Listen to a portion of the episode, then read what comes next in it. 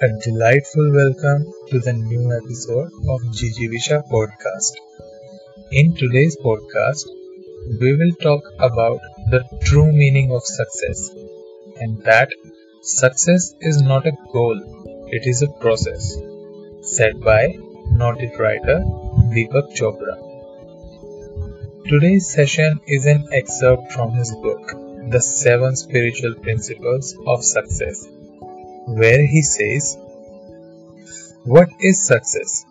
Success is defined as the continuous expansion of happiness in life and also the achievement of a noble goal.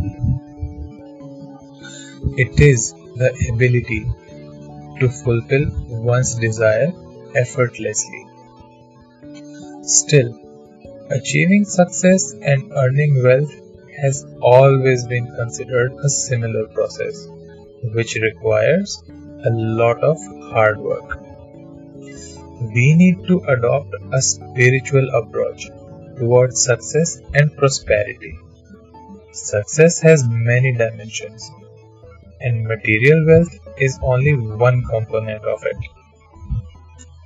More than that, success is a continuous journey, not a destination. Material prosperity in whatever form is just one of the things that makes this journey more enjoyable.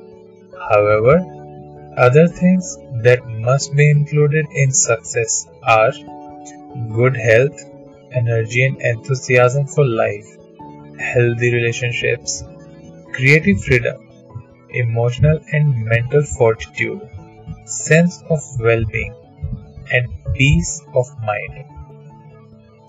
But beyond that, the true success is to experience the divinity. True success is the opening and blossoming of divinity within us. Success means to experience divinity everywhere and in everyone. Even in the eyes of a child, even in the beauty of a flower, even in a bird's flight, everywhere.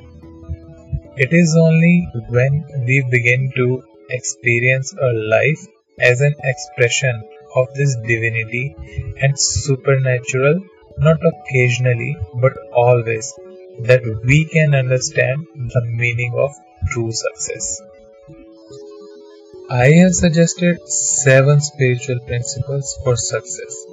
Today, I will talk about intention and desire. The real force that works behind the fulfillment of your desire is your intention. There is a lot of power in intention because there is no attachment to the fruit.